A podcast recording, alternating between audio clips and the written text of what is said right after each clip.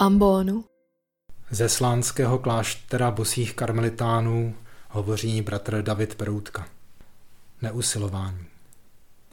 Je třeba hledat a nalézat smysl svého života. Tak zní dominantní, naléhavé přesvědčení moderního člověka, současného člověka. Jde přitom o smysl konkrétního jedinečného života, o jeho smysluplnou náplň či význam. Lidé se méně ptají, jaký je obecně smysl lidského života. To je spíše abstraktní filozofický problém. Většinou si kladou otázku, jaký je smysl mého života. A mají dojem, že je-li pro člověka vůbec něco důležitého, pak hlavně a především to, aby jeho vlastní život měl nějaký skutečný smysl, aby byl naplňující. Je zajímavé, že lidé dávných staletí si otázku takto výslovně nekladli. Obyčejní lidé se zpravidla pokládali za šťastné, když měli co jíst, a pokud jde o nějakou vyšší blaženost nebo naplnění, spokojovali se s obecnou odpovědí ukazující za hranice pozemského života k nebeské blaženosti. V moderních dobách je ale stále více lidí, už ne pouze z řad romantických umělců nebo pochybujících intelektuálů, zasaženo hlubokým neklidem. Často pociťují chybění či ztrátu smyslu. Smyslu toho, co v životě činí, jak svůj život uskutečňují. Touží po něčem naplňujícím. Například po jedinečném zdařilém poslání, po velké lásce, po vědomí vlastní užitečnosti nebo po hlubokém duchovním životě. I když ve skutečnosti to vše vlastně mají, nejsou totiž zbaveni srozumitelného poslání, blízkých vztahů, duchovní cesty. Přesto jim stále připadá, že to není ono. Stále jim chybí uspokojující smysluplnost. I věřící křesťané někdy prožívají takovou krizi smyslu, jen s tím rozdílem, že tento vnitřní nepokoj odívají do zbožného hávu. Říkají, usilovně a toužebně hledám Boží vůli pro svůj život. Jakoby se snad jeho vůle v našem životě nenaplňovala, jakoby nás nevedl, jakoby nám nedával naše povolání doslova v každém okamžiku, pro každý okamžik. Je touha po smyslu života skutečně tak důležitá? Nepřivedla některé lidi k bezohlednému postupu za vlastním naplněním, jiné k sebevraždě kvůli nenaplněnosti, jiné k iluzorním vzdušným zámkům, jiné zas k nepokojné přelétavosti a nestálosti a tak podobně. Opravdu musíme usilovat o nalézání smyslu života. Zajímavá je Ježíšova reakce na otázku, jak nalézt Boží království.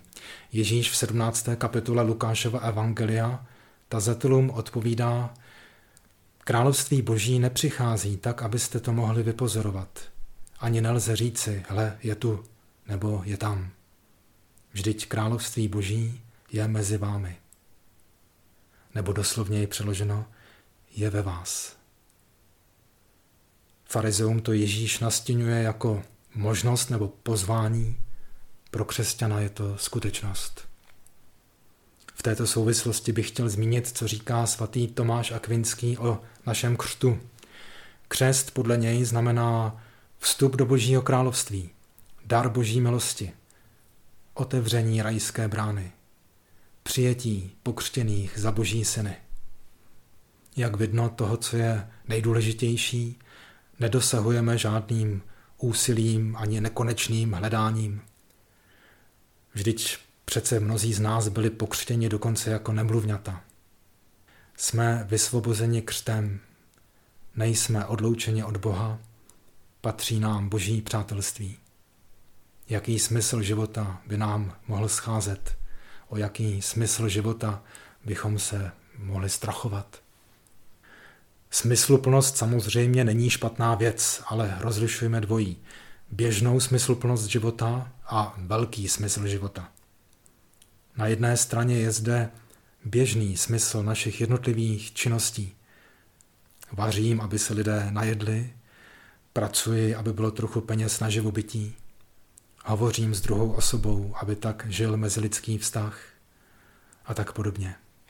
Na druhé straně je zde velký smysl života, který vyhlížíme, pokud nám běžná smysluplnost jaksi nestačí.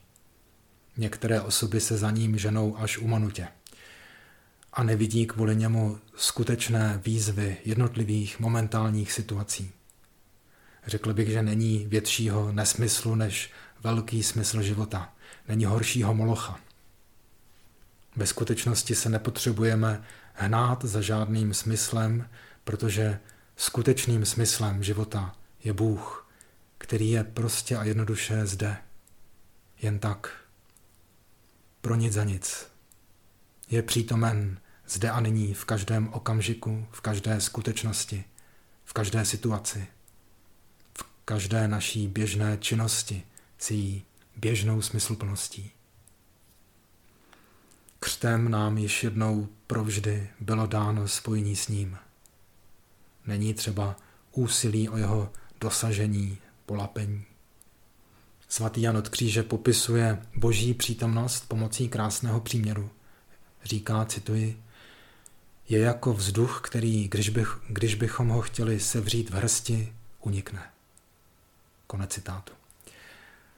Stačí vědět, že žiji s ním a v něm. Když Jan od Kříže pochopil, že není o co usilovat, říká, cituji, nevezmeš mi, Bože můj, co jsi mi už jednou dal ve svém jediném synu Ježíši Kristu, v němž jsi mi dal vše. Moje jsou nebesa a má je země. Moji jsou lidé a moji jsou hříšníci. Andělé jsou moji a Matka Boží a všechny věci jsou moje. I sám Bůh je můj a pro mne. Co tedy žádáš a hledáš, duše má? Konec citátu. Abych ilustroval, co mám na mysli, použiji ještě poněkud vzdálenější, odlehlý příklad zenový buddhismus. Ono totiž je to tak, že nekřesťané, ti nepokřtění synové světa jsou někdy moudřejší než synové světla. Takřka nás zahambují. Ačkoliv zenoví mniši neznají křest ani blízkost osobního Boha, jsou šťastní, spokojení s tím, co mají. Uplatňují taoistický princip Wu Wei, čili neusilování. Zenoví mniši usilují, pochopitelně, o běžné cíle, patřící k té běžné každodenní smysluplnosti, ale nikoli o velký smysl života. Žijí ve vnitřní svobodě, neženou se za ničím, a to ani na duchovní cestě. Netrápí se pocitem, že jim kdo ví, co chybí, nebo že se jim život nedaří. Oč spíše by měl mít v srdci pokoj křesťan, ospravedlněný, omilostněný křtem, spojený s Bohem. Legenda o vzniku Zenu říká, že Buddha poté, co zástupy mnohokrát vyučoval 4 vznešeným pravdám a 8 ušlechtilé cestě a tak podobně, jednou na místo očekávané promluvy pouze před učedníky pozdvihl květ a mlčel. Jeden z učedníků, jmenoval se Kashyapa, pochopil a usmál se. A od té chvíle se předává zen. A to pouze od srdce k srdci, protože naukou jej předat nelze. Historický počátek Zenu ve skutečnosti pravděpodobně nastal, když mnich Bodhidharma v 6. století přišel do Číny. Na otázku, proč přišel, zenová tradice neodpovídá popisem poslání, které měl naplnit, ani díla, které měl vykonat. Nýbrž říká, přišel vidět cipříš na dvoře. Bodhidharmu přijal tehdejší čínský císař, který byl příznivě nakloněn buddhismu. Zeptal se mnicha, jakou mám zásluhu, že zakládám buddhistické kláštery. Bodhidharma odpověděl, žádnou. Císař se zeptal, jaká je tedy podstata posvátného učení. Bodhidharma na to, nemá žádnou podstatu a není posvátné. Císař, kdo ty vůbec jsi? Bodhidharma, nevím. Když měl Bodhidharma později předat svou roli patriarchy některému z následovníků, Vyzval je, aby projevili své rozumění.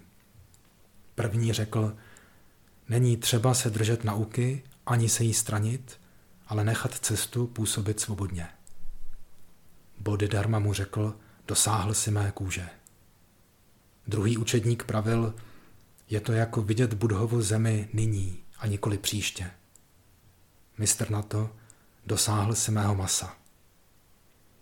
Třetí učedník řekl, není nic, čeho by se mělo dosahovat. Mistr, dosáhl si mých kostí. Poslední učedník jen vstal, obvyklým způsobem se uklonil a opět usedl. A Bodhidharma mu říká, ty si dosáhl mého morku.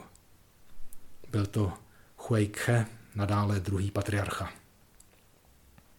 Na otázku, co je podstatou buddhismu, jeden pozdější mistr odpověděl tím, že jen mlčky ukázal na oblaka nad sebou a na vodu ve džbánu před sebou. Jiný v odpověď na tutéž otázku řekl 3 libry lnu, protože zrovna v té chvíli náhodou pracoval se lnem. Snad se mi těmito příběhy o zenových mistrech podařilo naznačit, co znamená neusilování. Pro křesťana to znamená nežít z velkého smyslu života, byť by třeba byl spojován s náboženskou horlivostí. Nežít ze smyslu, kterého snažně dosahujeme a musíme se obávat, že se nám to dostatečně nepovede. Žít z toho, co nám zcela zdarma spadlo z nebe, ze křtu, z milosti, která nám byla dána bez našich zásluh, ke které jsme přišli jak slepí k houslím. Kolik lidí se nepokojně žene za smyslem svého života. Mnozí o něm přitom pochybují nebo se trápí jeho absencí. Možná by byli šťastnější, kdyby raději otevřeli oči pro přítomný okamžik, pro přítomnou skutečnost, pro přítomnou situaci a druhé osoby, které jsou v ní přítomny, pro přítomnost Boha, se kterým se nesetkáváme jinde než vždy jen v přítomnosti. A k tomuto setkávání nepotřebujeme nic. Jen přijmout to, co jsme už ve křtu dostali, jednoduše dostali.